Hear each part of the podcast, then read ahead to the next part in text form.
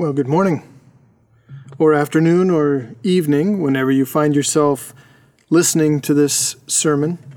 I have an opportunity to speak to you directly, those of you who are listening online. Due to some technical difficulties, we weren't able to record our sermon from this Sunday, September 6th, and so I have an opportunity to, to preach it to you directly. So I know it's a little odd for me to be speaking to you as you're listening on your computer or at home. It's important to us it's important to me that you would hear the vision of where we're going as a church. Over the next three weeks, we want to have a conversation about who we are as a church and where we're going. And it's important to us that we would start this conversation by talking about God. That seems like the appropriate place to start when we talk about where we're headed as a church and as a part of Redemption Hill Church, specifically in La Habra.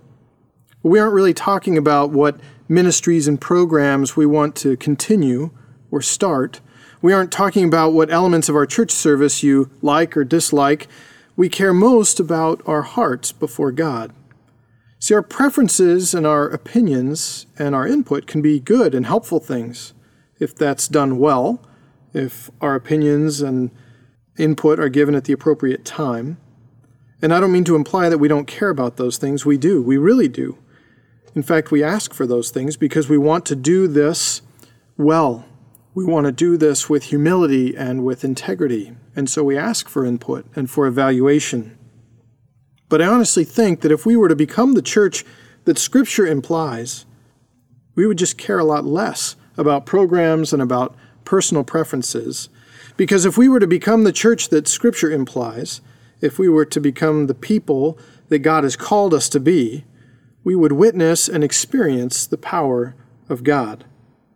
We would witness and experience the power of the gospel to break addictions and to save marriages, to overcome fears, to answer desperate prayers, to redeem people, to change their eternal destiny. See, we're not interested in just putting on a church service each week. We're interested in partnering with God in the redeeming and the life changing work that He wants to do in our church and in this community. We're interested in being part of a church family that gives our friends and our families and our neighbors a, a sneak peek, a preview of the coming kingdom of God today. But before we can help them know God, we have to know God. Now, as a pastor, I get to meet with a lot of people. I get to hear a lot of stories. I get to ask a lot of questions. And sometimes I'm surprised by the conversations that I have. I met with somebody recently who was in a serious dating relationship. And I knew it was a serious dating relationship because I'd spoken with his girlfriend and they were talking about getting married. In fact, she was anticipating a proposal at any time. So as we sat together, I asked him if he could just Tell me about her. Just tell me what's so special about this girl. And he looked at me for a while and he said, I'm not sure what to say. Now, I don't know how much time you spend around couples who are dating or engaged, but my wife, Krista, and I spent about five years teaching engaged and newly married couples, and I can tell you that that's a really surprising answer to hear from somebody that's in a serious dating relationship. So I said, Well, Tell me what's special about her. Tell me what you find helpful about your relationship or interesting about her as a person. Essentially, tell me why you love her. And he looked at me and he said, I'm not sure. No one's ever really told me what to say. I mean, I, I think it's good that we're together. I know that she's good for me. Now, imagine my level of concern at this point but that sounded like a good place to start. Okay, you know that she's good for you. How do you know that she's good for you? Tell me about that. Well, all my friends are dating somebody, and everyone says that we're really good together. And my friends tell me that she's making me a better person. And it's not like I don't want to be with her. I mean, I want to get married and everything. Now, I'll stop here. I'll stop the story here. Is anybody else concerned about this relationship? I mean, even as you listen, are you concerned about this relationship? Do you see some red flags here? And here's the real question that I would ask Does he love her? Does he love her? We would say no. I mean, clearly, no. How do we know that he doesn't love her? Maybe he's just not good at articulating his feelings. Is that possible? I suppose that's possible, but we we know instinctively when we listen to this conversation because you don't have to prompt somebody to talk about what they love. You don't have to coax it out of them. You know when you talk to someone who's actually in love, they won't stop talking about it. In fact, you can't get them to shut up about it. We also know because if this relationship was working for him, he would know it. He wouldn't need other people to tell him that it's working. He would know that it's working because he would have experienced it for himself. Now, you might be relieved to find out that I made this story up completely. You're probably relieved for two reasons. First, you're relieved for his poor made up girlfriend because you're feeling really bad for her right about now. Secondly, you're relieved to know that I'm not looking for opportunities to use our personal conversations as sermon illustrations, which I certainly wouldn't do, unless I asked your permission first, of course. But here's, here's the thing that relationship that I'm describing is exactly where many Christians are in their relationship with God. That if you were to sit across from the table or you were to have a cup of coffee with someone and you were to ask them, a Christian, you were to ask them why they love God, their response would be equally lame. Their answer would be just as disconcerting as the answer of this made up boyfriend. They might say something like, Well, I know that God is good for me. All my friends are Christians. And they all say that God is making me a better person. And it's not like I don't want to be with God. I mean, I want to go to heaven and everything. See, I think we are underwhelmed by God and the gospel. Some of us are underwhelmed by our sin. Some of us are underwhelmed by God's love. But the thing is, who we are is driven by our understanding of who God is. What we believe about God determines how we live. And it either changes how we live or it makes no difference whatsoever. Who we are as a church is driven by our understanding of who God is. It either changes how we live and serve together, or it changes nothing at all. What we believe about the kingdom, about God, determines our effectiveness for the kingdom of God, or it determines our lack of effectiveness for the kingdom. And knowing God is different than knowing about God. See, to know God is to be overwhelmed by our sin, and consequently to be overwhelmed by God's love and forgiveness for us. Because to know God is to fall in love with Him. Now, we're going to look at a lot of Scripture as we talk through this. And there's more Scripture than I have time to share, and there's more things that God has laid on my heart than I have time to share. So I would just. I would just ask if you would join your heart with me as we pray, and then we're going to open the Word of God together. Heavenly Father, I just ask that you would speak to us now, that you would speak through me as we look into your word, and that you would speak to the hearts of those who are listening even now. Would you open our eyes, Lord, to see who you are truly and how desperately you love us? And Lord, would you help us to fall in love with you? We pray this in the name of your precious Son. Amen.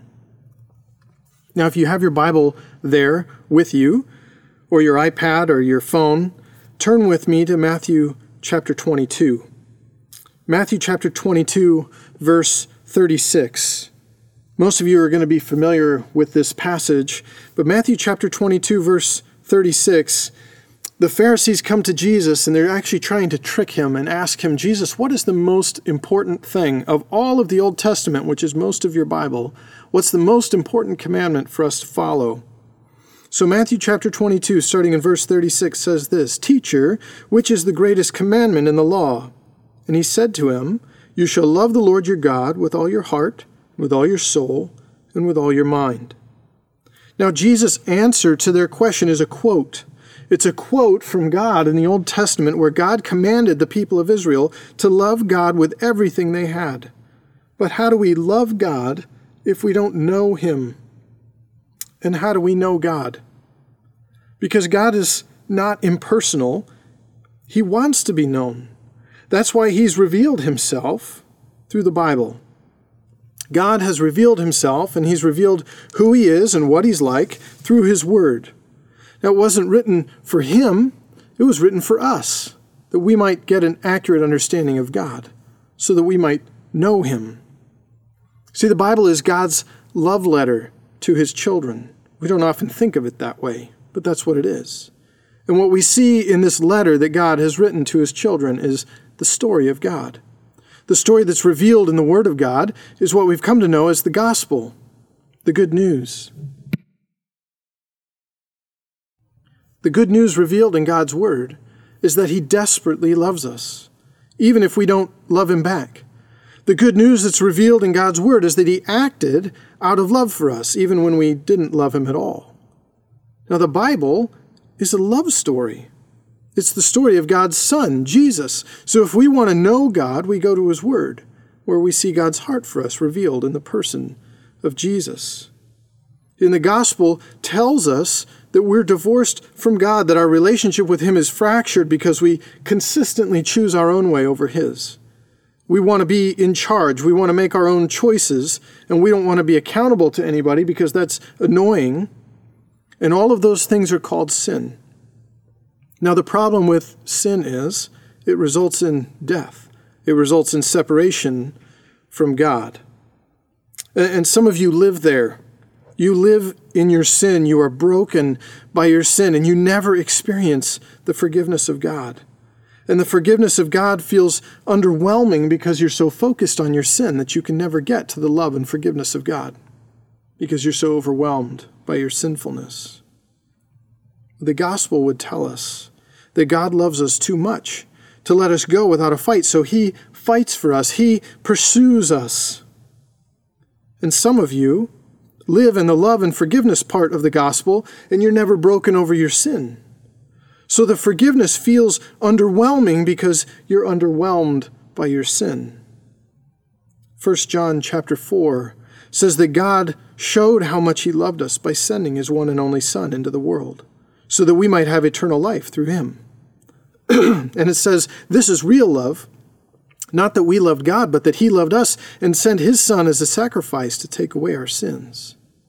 See, God's desires that we would be with him forever.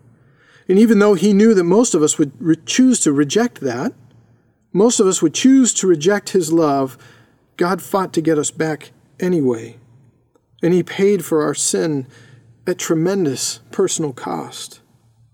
So if you find yourself living in the love and forgiveness part and never being overwhelmed by your sin, just look at what it cost God to overcome your sin.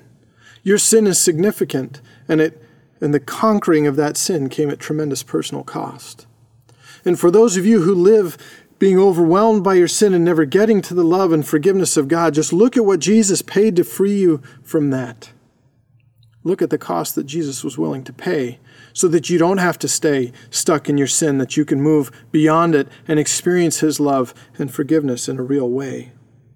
See, He loved us enough to do everything required to save us. That's the gospel. That's the story that demonstrates the depth of God's love for us.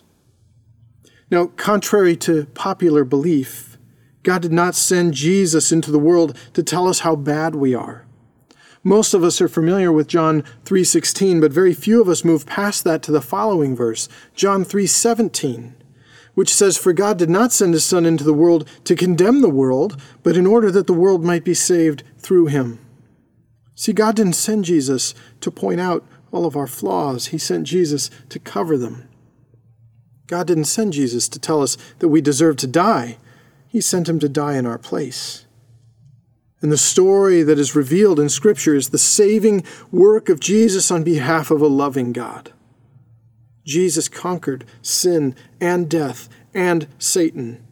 And he didn't just conquer sin by dying for it, but God raised Jesus from the dead to show that he had the power to overcome sin and death and Satan for all of us.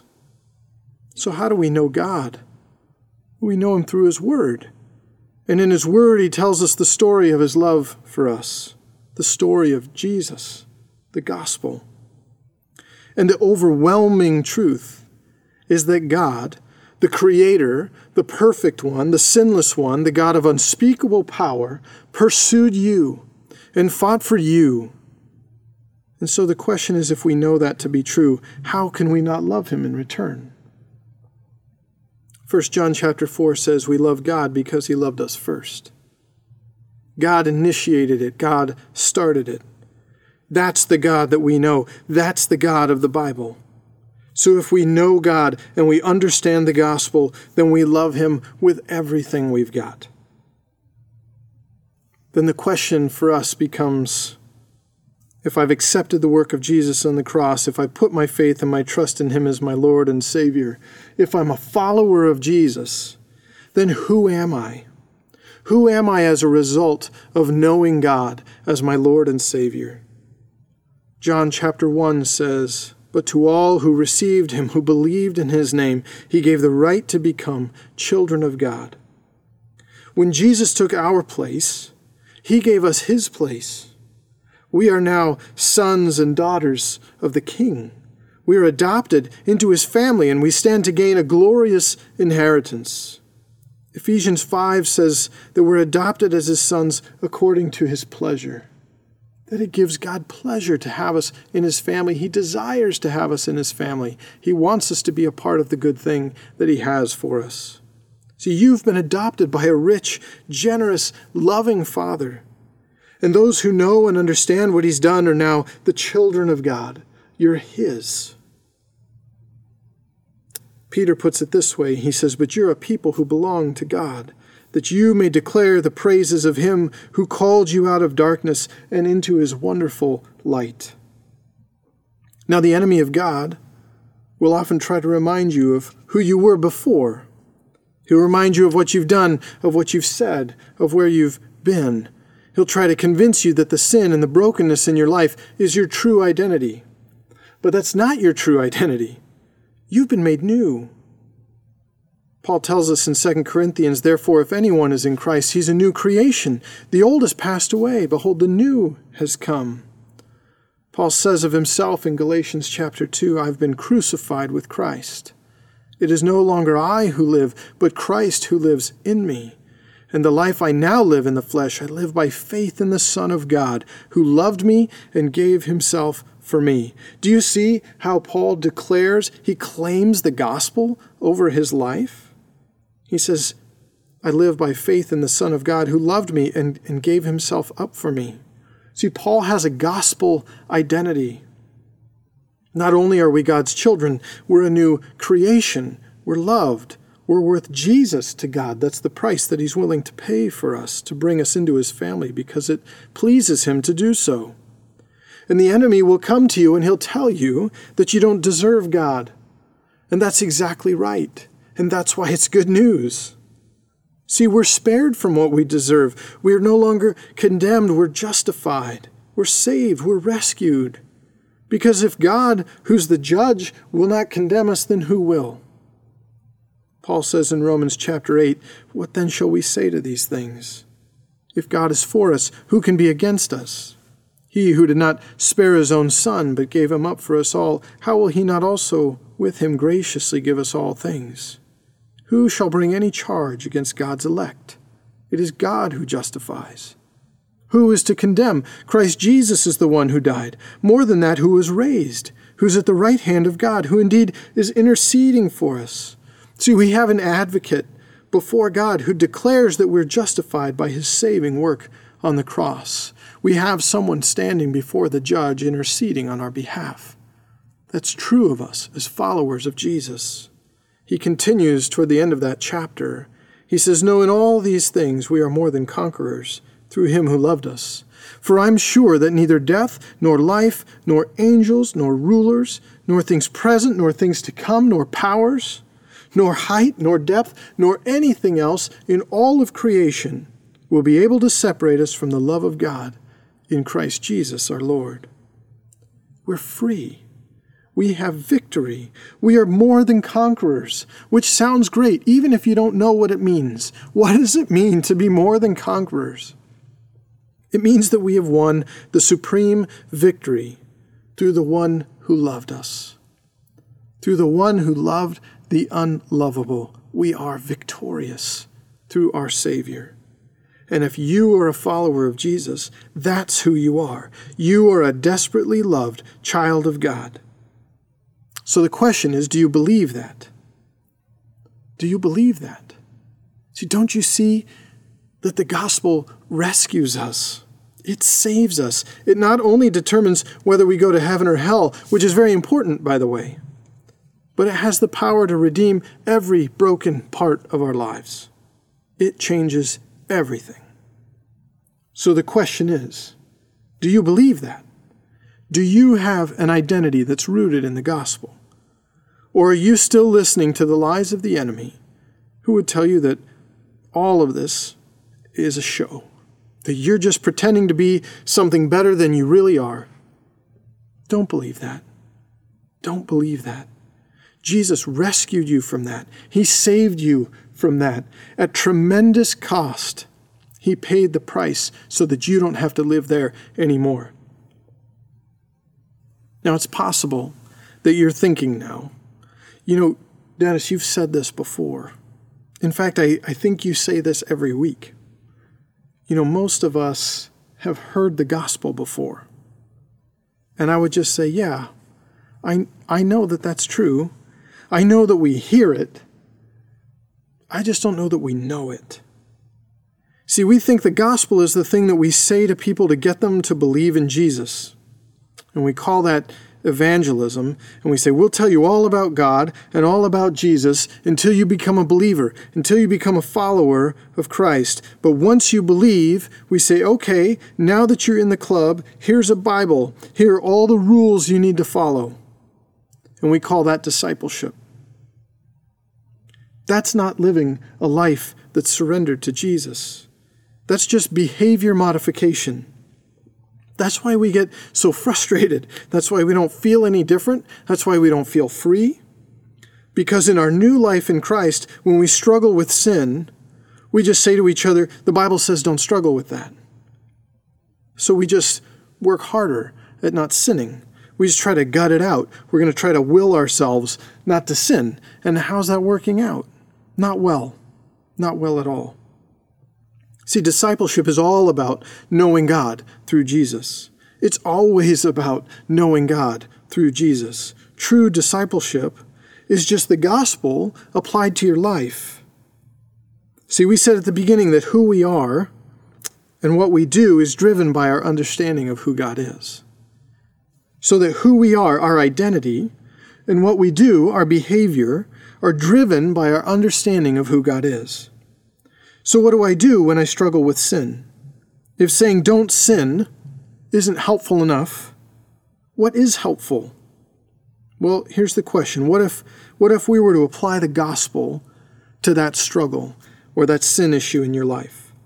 So, I have, I have a recent example of this, something that I struggled with, something that we struggled with in our family, actually. Krista and I both really struggled with anxiety and frustration in our lives recently, a time when when I was just feeling real anxiety and stress over a particular situation. And let me give you a tool that's been really helpful for me. It's not my tool, I totally stole this. But here it is, just a couple of questions that I want you to ask, and it has to do with where our foundation is and what the fruit of our life is. Where am I rooted, and what is the fruit that's coming out of my life? So here's what it looks like. The first question is Who is God, and what has He done? It's sort of two questions. But that's, that gets at the root of what I believe to be true. And the second question is also two questions Who am I and what do I do? Who am I and what do I do? So it's who is God and what has He done? That's about where I'm rooted. And then it's about who am I and what do I do? That's about the fruit that comes out of my life. Now, in this case, we're going to address them in reverse because we're starting with the fruit. So, the, the fruit in my life right now, the fruit in our marriage right now, is anxiety. That's what Krista and I are struggling with in this situation in our life. The what I do is anxiety. That's the fruit. So, if I'm really honest with myself, if I just start backing through these questions, if I'm really brutally honest, what am I believing about myself?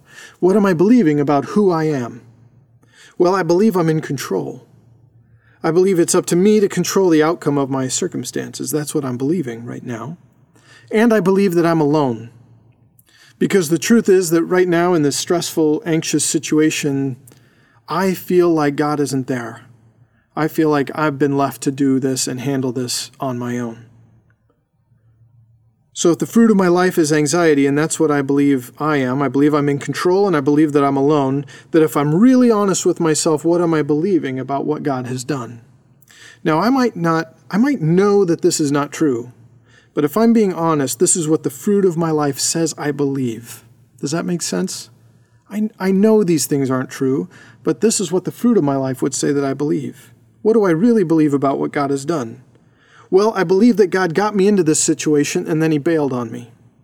That's the truth. I, I believe that God abandoned me. I believe that God doesn't love me, or at the very least, he doesn't care about me in this situation. What I want to say is that God isn't choosing to control my situation right now, but the truth is, I believe that God isn't in control of my situation, and that it's up to me to be in control. That's what I believe God has done. So, who is God to me right now in my life, in this situation? Well, He's distant, He's unloving and uncaring, and He's powerless. So, at the root of my problem of anxiety, I don't believe that God is who He said He is. Now, even in saying those things, I know that those aren't true, but my behavior would say that this is what I believe. So I need to turn from that incorrect view of God to a right view of God. There's a there's a biblical term for that. Anybody know what that is? Turning from the incorrect to the correct? It's called repentance. See, I need to repent of an incomplete or inaccurate view of God. I have to claim what I know about God and let that influence my behavior. So let's just start from the root and go back to the fruit. Let's start with who is God and what has He done? Now, I can't just make this up. I've got to look into His Word. I've got to look into His story. I have to look at what I know of God to be true from His Word and speak it back into my life. So, who is God? Well, God is near. How do I know that? We just finished the book of Acts. Chapter 17 says that He's not far from any one of us. What else? Well, I know I have the Holy Spirit. I have the very Spirit of God in me. How much closer can He get? So I know that God is near. I know that from His Word. I know that God is loving.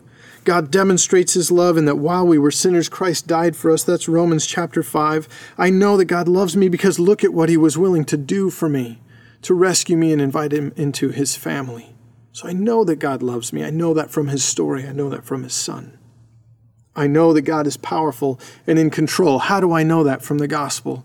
Because in the moment when it looked like God was most out of control and that God was most powerless, when Jesus had died and been buried and it looked like the enemy had won a victory, that God raised Jesus from the dead. That God demonstrated that not only did he have the power to raise Jesus from the dead, but that he was in complete control the whole time. That it was all part of God's plan to rescue us. So if that's who God is and that's what He's done, then who am I? Well, I'm not alone. I know that. I have the very Spirit of God in, with, in me, with me, all the time. I'm a loved child of God. I'm worth Jesus to Him. And I'm under the protection of a powerful and loving Heavenly Father under the power of a God who had the power to raise Jesus from the dead. I'm under his protection. I'm under his, he has the control of my situation. I know that to be true, even though it doesn't look like it to me or feel like it. So then what do I do? Well, I relax. I experience peace. I maybe even experience joy. See, when our lives are rooted in the gospel, in an accurate and true understanding of who God is, then the fruit of our lives is the fruit of the Spirit. Do you see how that works? And it's not just those who don't know God who need the gospel. We all need it all the time to be constantly changed and shaped by knowing God. Because who we are, our identity, and what we do, our behavior, is driven by our understanding of who God is. We want to be a church that knows that. We want to be a church that knows God. Not a church that knows a lot about God, but a group of people who really know God and really love God because we know what God has done for us. We know that we're rescued and redeemed from sin and that our lives are forever changed. And we believe it because we've tried it and it works. We believe it because we've applied the gospel to our life and we've repented of those areas where we have an inaccurate view of God. That we've put on the gospel and we've found that it works because it frees us from our sin and it allows us to live in the fruit of the Spirit. See, we have to share the gospel here every week because we know that some of those in the room on Sunday morning, or some of you even listening right now, have not surrendered your lives to Jesus. We don't ever want you to come into this place or listen to a sermon from this place and not know who God is and what He's done.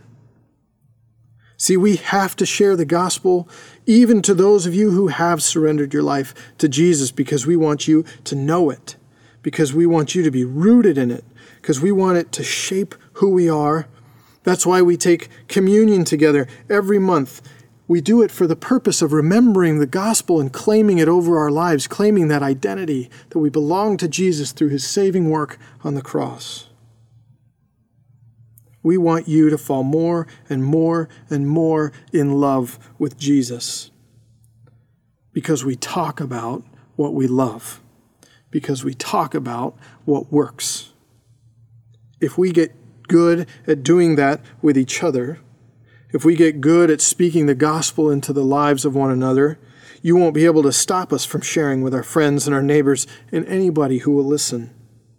Because if we help each other fall more and more in love with God, and we see the truth of the gospel changing lives by breaking addictions and saving marriages and overcoming fears, and answering desperate prayers and redeeming people, you won't be able to get us to shut up about our relationship with God and how much we love Him. So, my encouragement to us is let's be that church. Because who we are as a church is driven by our understanding of who God is. So let's fall in love with God. Let's know God through His Word because His Word tells us His story, and His story tells us about Jesus, and Jesus says, If you know me, you know the Father. So the question for us as a church is Do you know God? Do you know God? And would you pray that you would fall more and more in love with Him?